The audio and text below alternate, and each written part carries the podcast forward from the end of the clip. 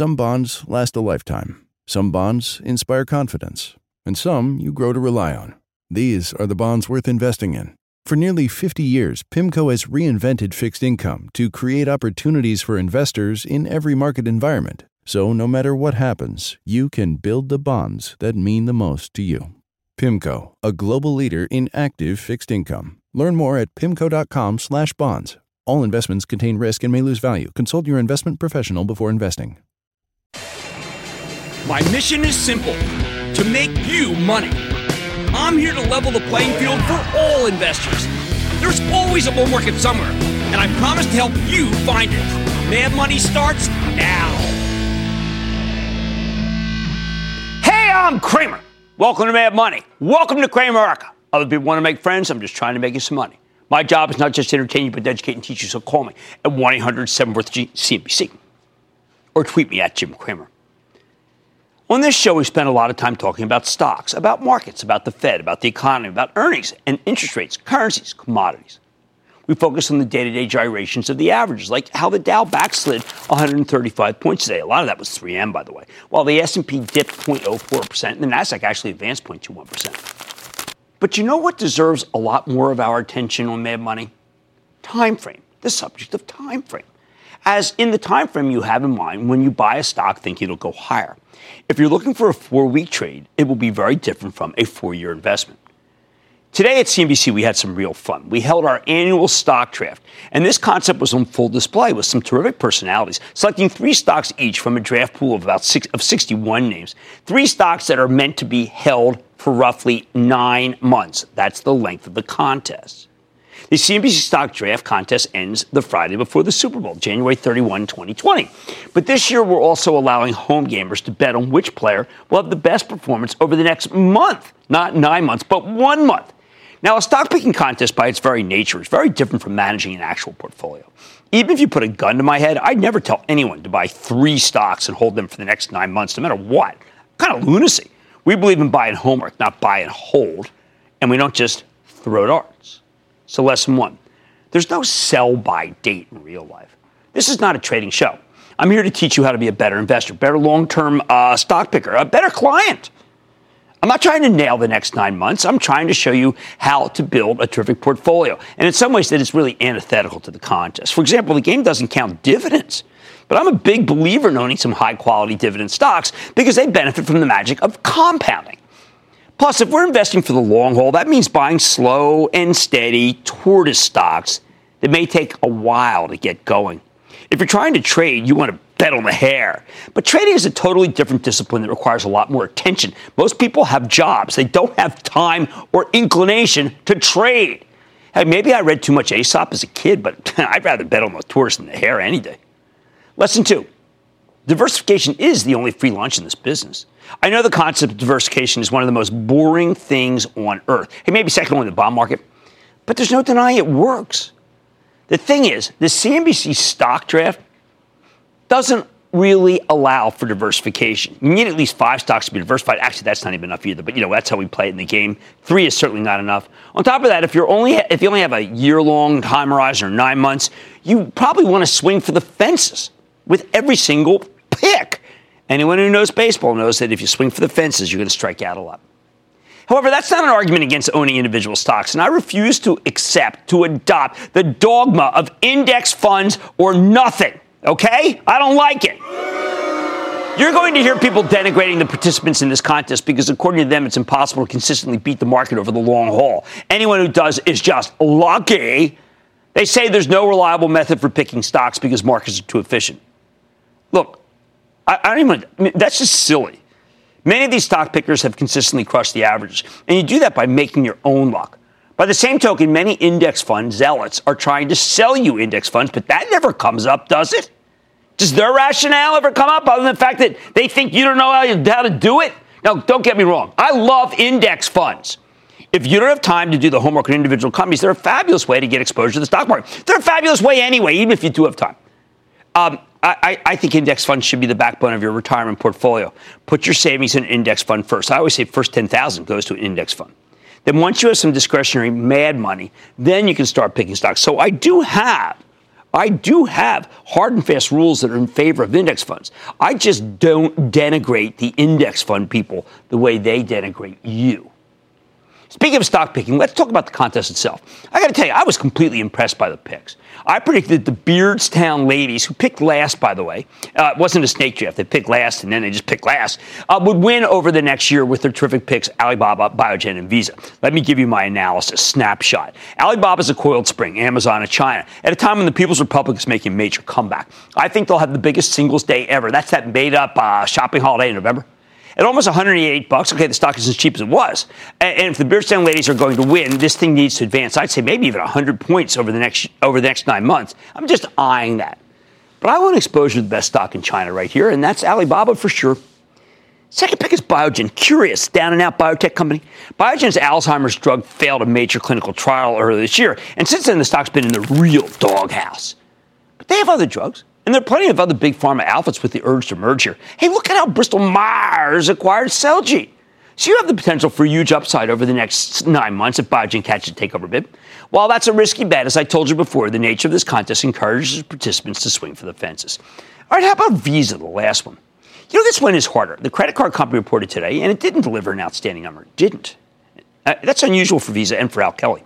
But the fact is the stock barely got dinged at a less than stellar quarter. So imagine how much money it will make on a good one. My second favorite, I know it's it's O Z, but it's pronounced O's. O's the mentalist, okay? Uh, he went with Disney, Bitcoin, and Goldman Sachs. Amazingly, I showed my fellow on-air personalities, okay, Ty, Mel, and Guy, a stock. I wrote it down, Disney. And then I said that O's, I, I said I was going to ask O's what stock I was thinking about when I wrote it down. He told me I was thinking about a stock he was going to pick, Disney. I mean, that's a good trick. I, I have no idea how he did it. Uh, why do I like these three picks? Well, you know, get this. After spending ages treading water, the stock of Disney has transformed itself with that Fox acquisition, new Hulu news too, streaming services. While the stock's already started roaring, I'm betting it has more upside. Bitcoin, honestly, I don't like it. I don't like it for the long term. But, oh, but for nine months, anything can bounce, and this one can bounce hard. Finally, I like Goldman Sachs for a very simple reason. If they can resolve that Malaysian scandal in the next nine months, I'm betting the stock can tackle on fifty points practically overnight, which is why my Chapel Trust owns it.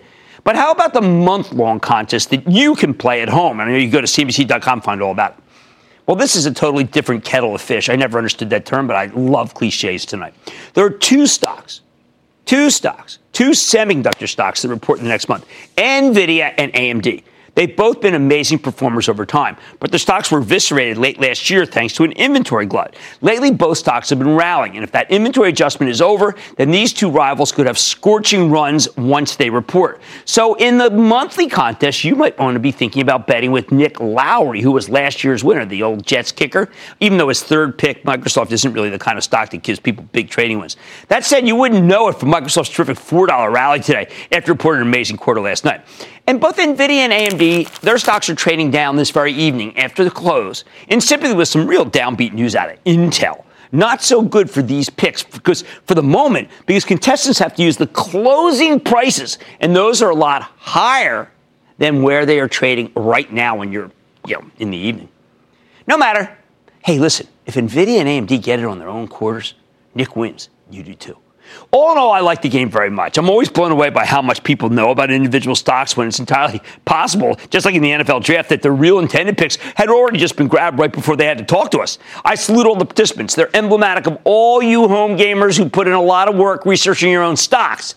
The bottom line, congratulations to everyone who's participating in the C N B C stock draft. But remember, this is just a contest. You shouldn't play by these rules at home.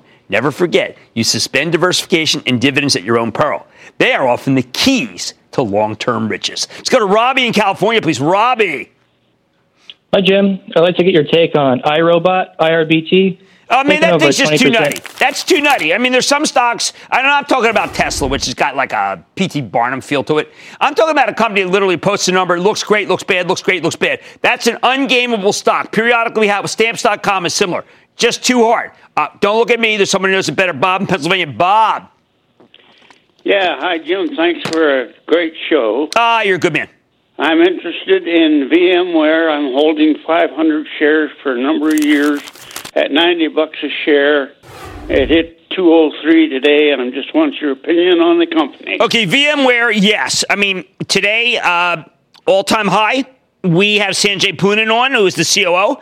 He's a remarkable man, and by the way, a very charitable man who spends a huge amount of time talking about equality, and he's right to do that. Uh, VMware is a remarkably fabulous company. And I think even up here, if it comes down off of some uh, negative news about tech, you want to own it. It's one of our cloud kings, and I, it's the great onboarder to Amazon Web Services. I know Amazon didn't blow out the number today, but boy, it was pretty darn good. My takeaway from today's very exciting stock draft, which I love, Sandy Cannell, thank you so much for letting me play. Um, I think the Beardstown ladies have some serious horror sense, even though they drafted number ten. Oz Perlman, the mentalist, he's made some smart picks too. But please remember, you at home aren't playing a game. So diversification, dividends, they're the key for you.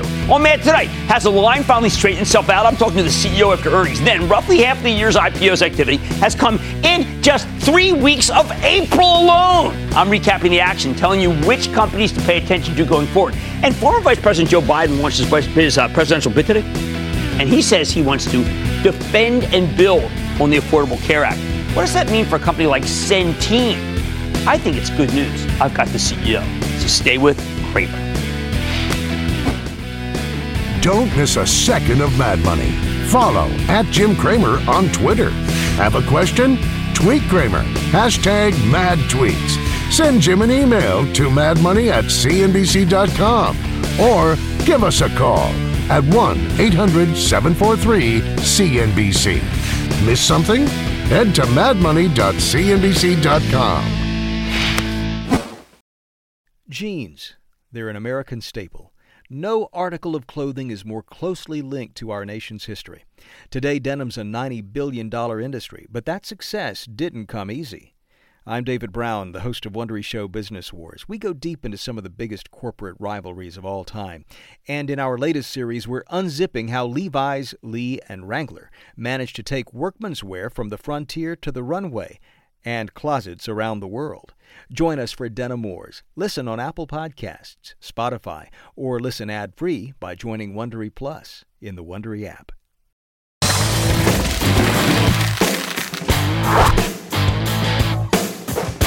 Look, we do the show for this long. You know what you can do? You can admit when you've made a mistake. Late last year, Align Technologies, the maker of Invisalign braces, saw its stock get crushed as investors started worrying about newfound competition from a lot of deep-pocketed rivals. About two and a half months ago, I very publicly gave up on a stock that I have liked for one hundred points and told you to sell Align into strength. Stocks rallied more than twenty percent since we were in that segment, so even if you believe the worries here were well-founded, I was wrong to recommend selling it down there. That said, the action in Align today gives some people pause. Last night, the company reported a strong top and bottom line beat, excellent guidance for the next quarter, especially on the earnings front. They're talking about making a buck forty-seven to a buck fifty-four when Wall Street was only looking for a buck twenty-four. If you were afraid that new competitors would ruin Align's margins, well, I, I think it's game, set, match. It can't possibly be true. However, the stock actually ended up trading down today in spite of that great quarter. Why? Rivals. This morning, one of Align's chief rivals, Smile Direct Club, struck a deal with C V S, the big drugstore chain, but hundreds of S D Cs store within stores at C V S locations this year. How do we make sense of this whole thing? Should we be focused on the actual numbers? Should we focus on the competition? What's the right thing to look at? Let's take a closer look with Joe Hogan, the president and C E O of Align Technologies. Hear more about the quarter and his company's prospects. Mister Hogan, welcome back to Mad Money. Hi, Jim. Thanks for having me. All right, Joe, I owe you an apology. I thought that the competition was going to get uh, to your margins. I was worried about uh, Danaher because it's such a good company. I have to admit that I felt trepidation about three M, which reported a poor number today. I thought they'd be going in. You obviously proved me wrong. Tell our viewers what kind of franchise you have that has been able to withstand really some big, big deep-pocketed competition. Well, Jim, first of all, it's a demand equation that you and I have talked about before. I mean, we have an incredible uh, demand. When you think about our product line, it's from a patient standpoint, it's it's a patient preference. I mean, patients would rather use uh, clear aligners to move their teeth than they would wires and brackets. We're only ten percent penetrated in that market, Jim, of twelve uh, million customers overall. And secondly, we see with digital orthodontics uh, an overall customer base of three hundred million patients out there. So we see an incredible demand equation. We have the right technology, we have the right business, and I think uh, the right strategic and operational procedures right now. So then when you see a release that comes out this morning, C V S Health and Smile Direct Club team up to expand access, I'm sure, look, you're a competitive guy. You look at every competitor, but you don't say to yourself, oh, no, C V S, they're everywhere. This could hurt us. Well, I mean, with C V S, you see that that combination of retail and, and health going on that you see in different health segments too, Jim. So that's not a surprise. And this is just this is how Smile Direct Club goes to market. You know, they don't have a, a doctor that directly intervenes uh, and, you know, sees a patient in that sense. Uh, they have a retail kind of mentality, and it's just another step in their in their value chain. But overall, you see they're enjoying good growth, and we're enjoying good growth in the North American marketplace too. Let's talk about some of the secular trends here. Uh, my daughter uh, used Invisalign. Now, I, candidly, I thought my daughter had good teeth. Did she have perfect teeth? The kind of perfect teeth that you see when you go out and people are taking pictures, doing selfies, that kind of thing? No. She went with you. She went with you because she said it was not embarrassing. No one could see she had it. It didn't last very long. And then, boom, her teeth were perfect. How much of my daughter's kind of customer do you have? Uh, we're less than ten percent. Really? So you have a lot and more it, room. Yeah. Exactly. And I say less than ten percent. Let's say your daughter is, you know, a young, a twenty, young woman. That's twenty-four. Our right. twenty-four. Yeah. In that marketplace, we have about twenty-five percent of the market. From a teen standpoint, we have less than ten percent. Well, that's rather amazing. That's in North the, America. Yeah. I mean, given the fact that dentists, I mean, let's think about this. Dentists are looking for new products, so to speak. I'm not saying they're pushing it. I have a great dentist. I'm not pushing anything on you. But they need to diversify their arsenal so they can have, they can make a, a living. And your product is something that many people could use. So that seems like a very low penetration, ten percent. Yes. Well, from a, you know, we look at an orth, I'm talking about orthodontic penetration. Right. When you look at G P penetration, we don't measure it that way. I mean, it's wide open. That's where the three hundred million patients globally or one hundred million patients in the United States. They're in those hygienist chairs, often in the G P office, and G Ps can do this, you know, the simple cases often to uh, address those patients' needs. You know, I, I was surprised the number of teenagers who start treatment uh, in this quarter, a huge number. Yes, yes. We're up forty-one percent year on year with teens.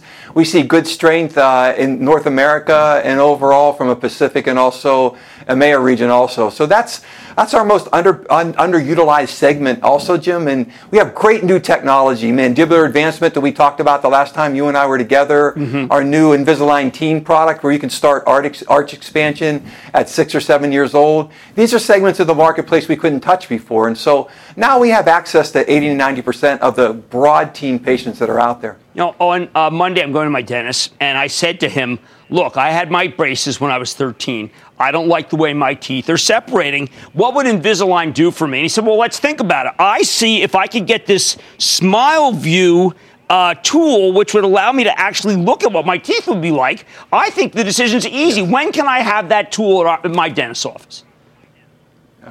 Well, you know, actually, you can get that on your iPhone today. There's an app, there's a mobile app called Smile View. If you download that, you can take a selfie. In sixty seconds, you can see how your teeth are now and what your teeth will look like after, uh, after you know, a clinical episode with us. Jeez, that's incredible.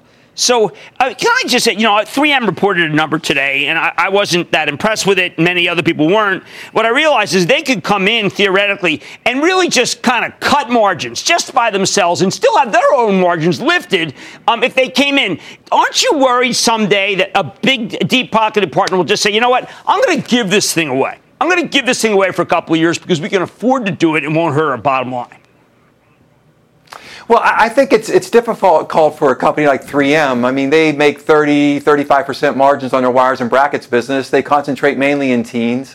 Uh, you have to have scale in this business in order to make money, and they don't have that scale yet. So I think even a big company, Jim, and I, I worked for G E for years, that kind of a division, it has a certain responsibility to be able to return cash and margin. So um, I, I just think it's a difficult equation. Yo, I think, you know, Joe, uh, obviously having admitted that I was wrong when that last quarter, I, I want to reiterate that I was wrong uh, because I think your story is a very good one, and the other companies didn't ri- ri- rise to the challenge, and maybe they won't. So thank you so very much for coming on Mad Money.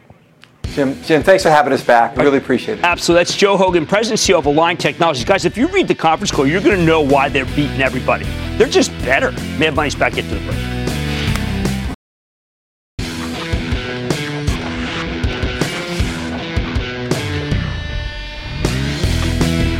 As someone who wants higher stock prices, I mean, that's really our only ideological commitment here on May of Money. My greatest fear has nothing to do with earnings or the trade war or even the Federal Reserve. No, what I'm worried about is the deluge of initial public offerings that are flooding the market. I know, I've said this before, and I'll keep saying it. We've seen a bunch of ultra-frothy I P Os lately. You know what? And froth, whether it's in the stock market or in this class, not a good sign. See, the stock market's all about supply and demand. When you flood it with new supply, that puts real pressure on the averages. Every time we get another one of these deals that's engineered to be red hot, money managers need to sell something else to raise cash that they want to participate. Eventually, as the I P O cycle goes on, the deals become less rewarding. Investors start getting burned, and people end up turning against stocks as an asset class. And make no mistake, we've had a tsunami of deals. Nearly half of this year's I P O activity has come in just the first three weeks of April. seventeen I P Os this week versus eighteen in the entirety of the first quarter. We had eight last week alone. This is nuts, people. This week it feels like we're in the eye of the storm with no deal scheduled, but there might be as many as six more coming next week. I don't know if the market can handle all that new supply, especially because, say, after the close tonight, we heard from Intel saying dramatic slowdown in Chinese business. Well, you know they're going to sell a lot of techs, and a lot of the next deals that are coming are techs. So tonight I want to give you an update on the state of the I P O deluge, because there's some very important lessons to learn here. First of all, how are these newly minted stocks performing? We tend to forget about them after the second or third day, don't we? While the average I P O from the class of twenty nineteen is up twenty percent from its deal price, the median's only up thirteen percent, and roughly a third of them are down versus where they came public. Still, if you can get shares in the actual offering, you've done pretty well for yourself. But those shares are incredibly hard to come by. What if you can't get a piece of the deal? On average, these new I P Os are up just two percent from where they started trading, two percent. Although forty-two percent of these have lost you money. Lost you money if you got in on the, on the first trade. And I've got to tell you, I think that's pretty darn sobering. The right, there's nothing surprising in those numbers. Initial public offerings can be insanely profitable for anyone lucky enough to get an allotment in the offering itself. But buying these same stocks in the aftermarket, it has always been an iffy proposition. And look, the I P O market is indeed starting to get frothy. A week ago, we got two huge deals, Pinterest and Zoom Video Communications. At the time, I told you the initial moves in these stocks made me a bit nervous. But since then, they've only continued to rocket higher. Pinterest came public at nineteen, surged to twenty-four forty at the close last Thursday. Now it's at twenty-eight eighty. That's up another eighteen percent after rallying for four straight days this week. Zoom debuted at thirty-six, pole vaulted seventy-two percent on the first day of trading, sixty-two, and it's continued to run, climbing to sixty-five today. I bet you those stocks both go down off of what Intel said, even though they're not even related to what Intel's talking about. You know where I stand on these two? I think they're terrific companies, but the stocks are getting ridiculously overvalued versus similar merchandise. And they only get more expensive, of course, as they go higher. What about the best performing I P Os? Do they have anything interesting going for them? Okay, let's work our way down the class of twenty nineteen. The best performer here is really intriguing, one that I just didn't focus on enough. It's called Jumia Technologies. Yes, J M I A, which some are calling the Amazon of Africa. Pretty straightforward concept. Jumia operates online stores in fourteen African countries, including Ghana, Kenya, Ivory Coast, Morocco, and Egypt. They sell everything from goods and services to online food delivery to plane tickets to classified ads. And they also have a platform where small businesses can sell their own merchandise online. Jumia stock has been a juggernaut, and this is one of the few deals where you could have made a killing in the aftermarket. I wish, again, I'd spotted it myself. Thing came public at fourteen fifty, started trading at eighteen ninety-five right out of the gate. And now it's just under thirty-six bucks, giving I P O investors a phenomenal one hundred forty-seven percent gain. Even if you couldn't get a piece of the deal, you're still up eighty-nine percent from where the stock opened. And Jumia only came public two weeks ago. I am very intrigued by this story still. When Alibaba came public, calling itself the Amazon of China, it turned out to be a terrific long-term investment. Same goes for Mercado, uh, Mercado, no, I'm sorry, Mercado Libre, uh, the Amazon of Latin America. By the way, in full disclosure, I was one of the initial investors in that when I was a hedge fund manager. Of course, that's a long, long time ago. It makes sense to me that Jumia might follow in their footsteps. They're the first mover in Africa, and I think that there's real demand for what they're offering.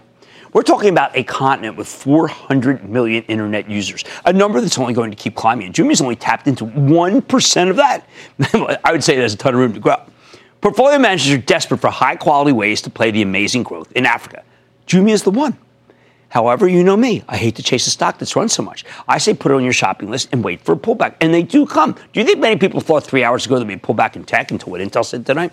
Next up, we've got a pair of medical device companies. Shockwave Medical's the second best performing I P O of twenty nineteen. It's up one hundred twenty-seven percent from its early March debut. Silk Road Medical's in third place, up eighty-nine percent since it came public two weeks ago. Shockwave's technology uses sound waves to unblock arter- arteries that are filled with plaque. This could be revolutionary. Silk Road has minimally invasive procedures that helps reduce the risk of strokes in patients with carotid artery disease. Again, could be breakthrough. Both of these stocks correctly spiked right out of the gate. But while Silk Road pretty much stalled at these levels, Shockwave's continued to rally. That monster four dollar move today. At the end of the day, these are two speculative small-cap medical device companies. I don't know enough about either one of them to recommend them to you, but I'm happy to do more homework. So I'm issuing an open invitation to the C E Os of Shockwave and Silk Road to come on the show and explain their respective mousetraps. Of course, anyone who's used them or knows how to use them, please, at you know, Jim Cramer, Twitter, right? Then there's a financial technology company, UpFintech. Hmm. It's up eighty-three percent since it came public a little over a month ago. Sounds like it was created for the fintech move, doesn't it? Well, sure enough, this is an online brokerage firm focused on Chinese investors. Stock had a huge run, thanks in large part to the recent rebound in Chinese equity markets. But U P FinTech is an American depository receipt of a company that's already trading in China. Do you know history tells us those, ten, those tend to be real risky? We saw this over and over again with the Chinese I P Os uh, from the class of twenty eighteen. They post these huge early gains, then their stocks tend to get obliterated. So if you got a win in this one, here's what I want you to do tomorrow morning. This sound speaks loud, thousands of words. Got it? Nobody ever got hurt taking a profit. After that, we got a pair of software companies, both of which came public uh, exactly two weeks ago. There's Tufin, T U F I N Software, up seventy-three percent from its I P O price. It's cybersecurity. You know how hot that is. And then there's PagerDuty, up sixty-five percent, which helps companies coordinate the data they're getting from mobile devices and use it to make real-time decisions. Sound concept. Once again, we saw some big first-day gains in these stocks. Once again, these stocks are incredibly expensive, and underlying companies are nowhere near profitable. I love a good enterprise software story. Hey, I created the Cloud Kings list. But it's hard for me to get a read on where these tech I P Os deserve to trade. I can tell you they seem too rich for me. Here's the bottom line. We're being flooded with new I P Os here. But when you look at the best performers from the class of twenty nineteen, very few of them seem worth chasing to me at these levels. In fact, given the big jumps in stocks like Zoom and Pinterest and those weak numbers and forecasts from Intel tonight, I'm starting to worry that this I P O cycle, especially the tech portion, may be reaching irrational exuberance territory. Joe in Georgia, Joe. Hey, Jim, this is Joe in North Georgia. Just hey, calling how you been, to partner? Find out what's your latest... Good. Just calling to get your latest opinions on what's going on with the folks at Dow DuPont. All right, well, look, this stock yields five percent, the highest yield in the Dow. I don't know. People are selling down these, these stocks. I think that that's crazy. I've got to tell you that when you yield five percent in a high-quality company like Dow with some of the raw costs going down, you buy some here, my Travel Trust is doing that, and you buy someone that's at five point five percent yield. You build a nice position with the treasuries. This uh, giving you so little yield. This is precisely the kind of stock you should reach for, but right now it's an unsettled market. And I think the sellers are going to re- uh, have genuine remorse. Can I go to Anthony in California, please? Anthony! Hey, Jim. Booyah. Booyah. Hey, how you doing? Hey, I wanted to get your opinion on uh, ticker symbol H U Y A. They're a video game streaming service out of China, I believe, and they recently launched their I P O within the last year, uh, trying to get a piece of the video game industry, and this is kind of a unique play. Yeah, too dangerous, and we don't even know if the government encourages those guys these days, so we're going to have to take a pass on that. If you do win video game industry, you know we do like Take-Two, but we're not a big fan of the group right now because of the explosion of the Fortnite situation, which has made it really, really hard to game. We're going to take a hard look at NVIDIA tomorrow, which is going down in sympathy with Intel tonight. That may be another way to look at it. But I say what we really got to be worrying about is holding the froth, please. This year's tsunami of deals has got me, well, let's just say concerned, okay? Jumia's got a strong story, but I only like that one on pullback. Other than that, most of these don't seem worth chasing, not at these levels. You need to see these stocks come down. All right, much more Mad Money. And speaking about stocks that have come down, have you seen Centene lately? Holy cow, don't miss my exclusive with the company's C E O. I bet you the money rolls right back into that group after what happened tonight in tech. Then the most stunning executive move of the year may turn out to be the best executive move, and I'm talking about Taco Bell. Well, that means, yes, Taco Bell. and all your calls rapid fire in tonight's edition of The Lightning Round. So stay with Cramer.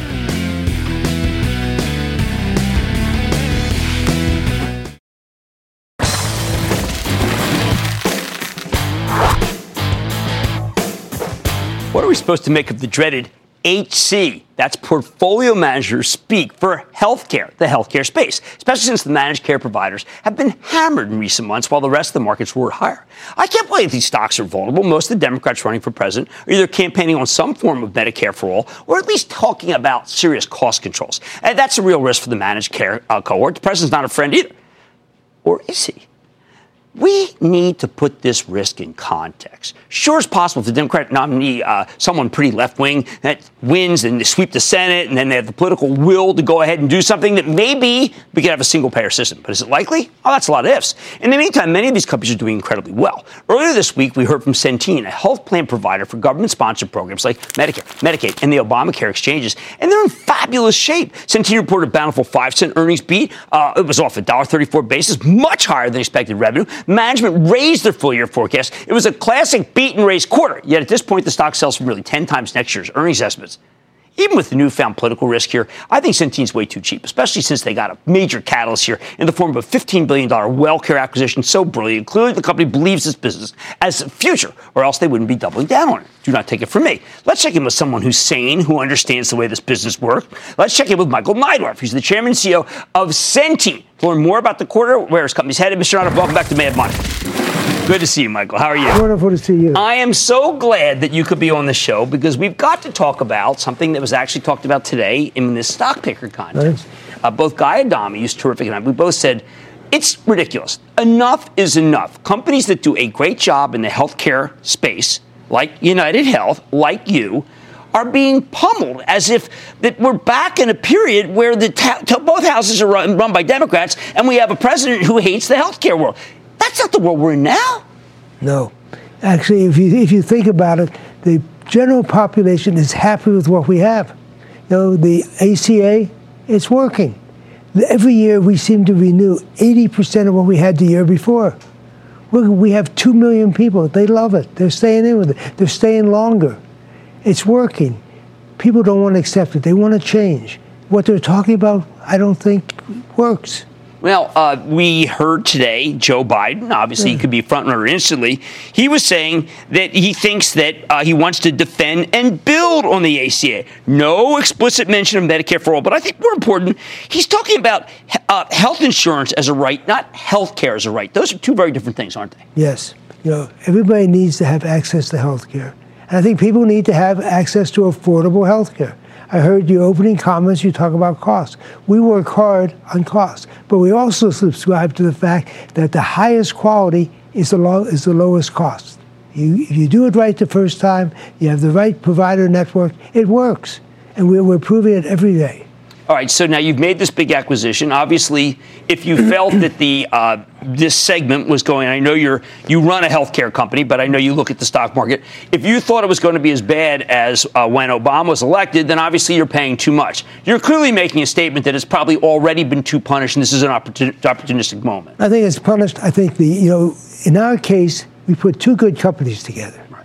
Okay? And there's a good strategic rationale for what we're doing and why we're doing it. And I'm at the point now that, yeah, I look at the stock price. I want our, our shareholders to do well. I want to continue the growth. We have a lot of very successful shareholders, and we've tried to do a good job for it.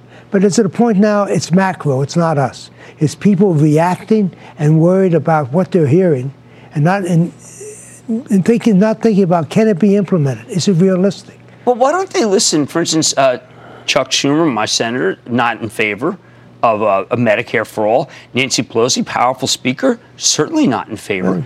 Oh, these people are not voted out of office in twenty twenty. Nothing's making sense to me. Just tell me how come fear spreads. You speak to big accounts. People in, in power, people hear a politician say something. And I said, you know, I, the, real, the opportunity, will it happen? And they say, well, we've seen things back in sixteen and other times we thought could not happen, and it right. did. Right. So there's an overreaction to what they hear. Now, I have seen in other press outlets that you may have to make some divestitures. Uh, who determines that? And is it possible that you may lose some of the markets that you really want to be in? No, I, we're not going to lose any markets. You're not. We're, we're going to gain markets. We're Tell picking me. up uh, Michigan. We're picking up uh, Kentucky. We're going to be adding some of our products to those new markets. So that's all good. There, and we focus on public policy. Right. I believe in sound public policy. They want individuals to have choice. There are some states where there's three plans, and we're two of the three, WellCare and Centene. So when you look at that, it says, yes, they probably make sense right. for them. But other states I, where we have a, a large share, I, I think they're starting to understand that critical mass helps us to be more successful, take on risk on a balanced mm-hmm. basis, and I think it's going to work out very well for everybody. All right. Uh, you have impressed me over the years as someone who is really out for the consumer to get the best health care. What do you say to the person, and we know some of them ourselves, we talk about it, who twenty-five percent of their income is spent on, on health care right now? What do you do? I think that's unacceptable. I think it's unacceptable with the, to- the number of people that are below the federal poverty level. I think it's unacceptable that individuals are making a wage that they can't live on. So we have to think about these things from a social standpoint. And it doesn't mean that you have to redistribute a lot of wealth, but you have to do some things, and we're doing it at Centene. We're talking about what should the minimum wage be, you know, things of that nature. How do we ensure that employees have affordable care? But you have to educate them. You have to help them understand how it works, how to access care. And you can do it. Is the industry doing enough? I know you are, but you know there's some very big players. They seem they come across as being companies that are a little bit more heartless than maybe they are. Is the industry doing enough to try to encourage lower prices? I won't go into a lot of details out of fairness to everybody and confidentiality, but there are a small group of us, large companies, because we're now fortunate to be in a large right. sector, that are working together to try and help people understand how to access care, what makes up for quality care, and what we're contributing to better health care. All right. Well, that's all we can ask for, because you know it is a crisis, right. and it's not being addressed correctly in my eyes yeah, or in yours. We, I just want to have to say, my biggest pension right now is to get us back to policy and away from politics. Perfect. That's what we need to do. That's my, you know, I don't talk about politics. This is something near and dear to me because of the reasons I talked about with Michael. I want to thank Michael Neidorf, Chairman and C E O of Centene Corporation, who's trying to get health insurance for right. all. Mad Money's back in. Right.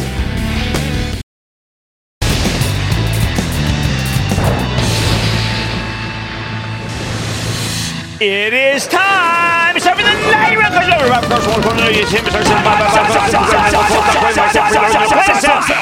And then the lightning round is over. Are you ready, Skate? That is time for the night round! We'll start with Eric in Colorado. Eric!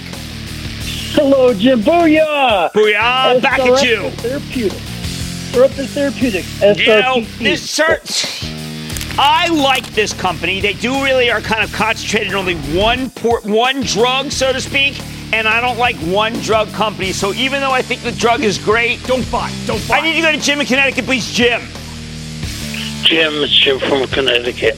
How are you? After watching the uh, upside move in K K R, after they went from a partnership to a corporation, is Blackstone B X undervalued now? No, no. Now that they've done this, they've made that change. I, I, I really feel like that you, you kind of stole from the upside here. Uh, so I'm going to have to take a pass at these levels. I think I have to come in before I would recommend it. Can I go to Sunil in Texas? Sunil. Uh, Booyah, Jim. This Bo- is Sunil from Flowermont, Texas. All right. Uh, want to know your thoughts about Dexcom, D X C M. I'm going to give you two for I like Dexcom. I like Tandem. They both are down a lot. It's been a series of raids. People keep articulating the fact that these companies aren't doing that well. That is untrue. I don't know why they're raiding them. I do think that uh, Dexcom, which you've had on multiple times, is doing very well. Let's go to Steven in Florida. Steven. Stock is H C A. All right, H C A is down very big as part of this anti-healthcare market, but I believe when Intel slashes its forecast because of the decline in data center, that money's going to roll back into H C, which we call it healthcare, and the natural one that it'll roll back into is H C A. Good pick. Sarah in Iowa. Sarah. Hi, Jim. Thank you for teaching us how to do the homework. Oh, terrific. Thank you. Thank My you. Stock is H N I. Yeah, office furniture. But, you know, when we think of office furniture around here, we think of Herman Miller, because that is Aeron and a lot of other good things, including design with, uh, not within reach because it's expensive, but it's really beautiful stuff. Uh, let's take one more. Let's go to Bill in Virginia. Bill. Yes, sir. Mister Cramer, long-time watcher, first-time caller. Call okay. Uh, tractor, tractor Supply. Oh, C F C. Man, you see that stock break out in the last few days? I like Tractor Supply so much. It is garden season, and I have to hit my Tractor Supply hard. When it was at sixty to seventy, we said buy, buy, buy. Why? Because we like that company's business model. Now it's all the way up in the hundreds, but I still think you can go higher. Let's go to Tyler in New York. Tyler. Shimbo, hey-o, booyah, from Long Island, New York. Okay. Okay. So I said Italy. Yeah, what's going on? Uh, I'm looking at Tanger Factory Outlet Centers. I don't know what's uh, happening there. I mean, the occupancy rate is still good, but they are renegotiating some deals, and the stock yield's seven percent, which obviously worries me. But Steve Tanger's a good man. Here's what we have to do. We have to have him on, because, you know, in good times and bad times, people should like that one. And that, ladies and gentlemen, of the Lightning Round! The Lightning Round is sponsored by T D Ameritrade.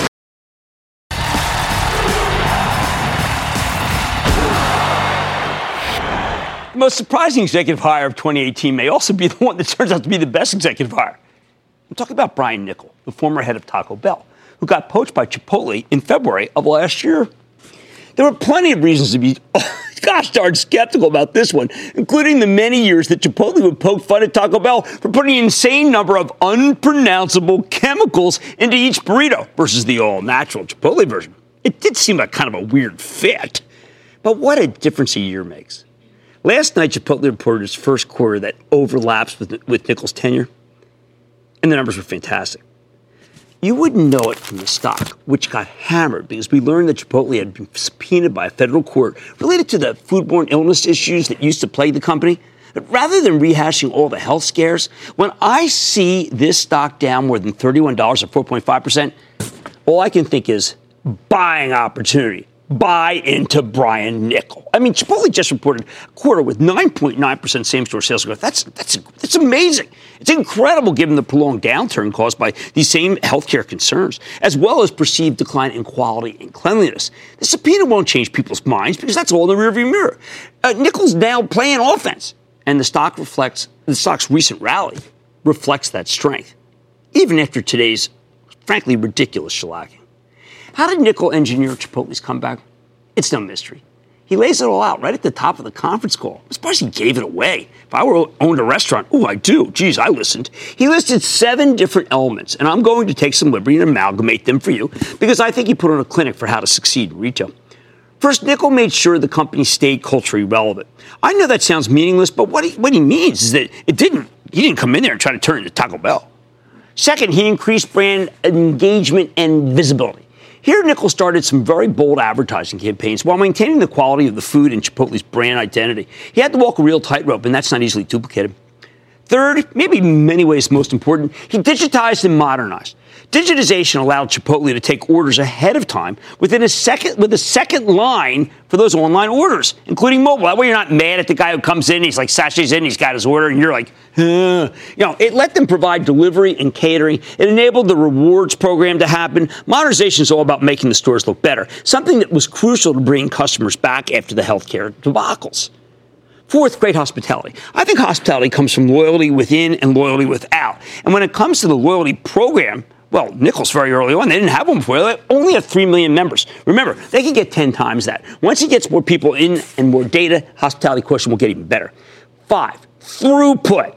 Hey, during Chipotle's heyday, the real problem was throughput. You know that, I knew that. That's industry speak for how long it takes to get customers to go in and out. It took too long. The shorter your throughput, the happier your customers. Niccol's done an enormous amount to solve this problem thanks to all of Chipotle's digital initiatives. Six, enhancing the powerful economic model. In other words, Niccol returned the company to immense profitability on a per-store basis by offering great bargains to get you in and then showing you a whole new Chipotle.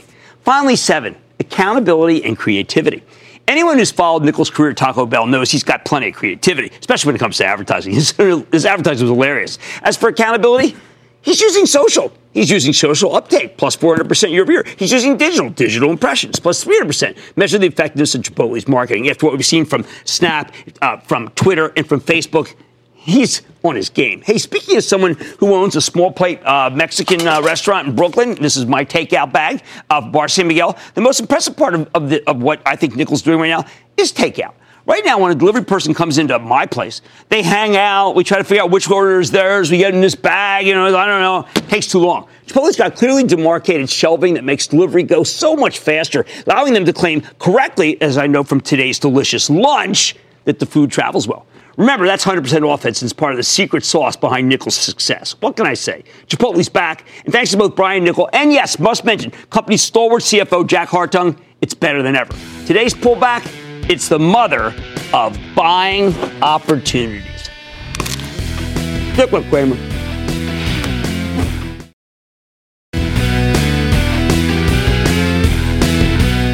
Intel tonight talked about a China slowdown that is not in keeping with any other companies I deal with in China. But as a matter of fact, I think what we have to say is, you know what? If Intel says it, we got to at least check it out. And that means there's going to be a lot of selling in tech.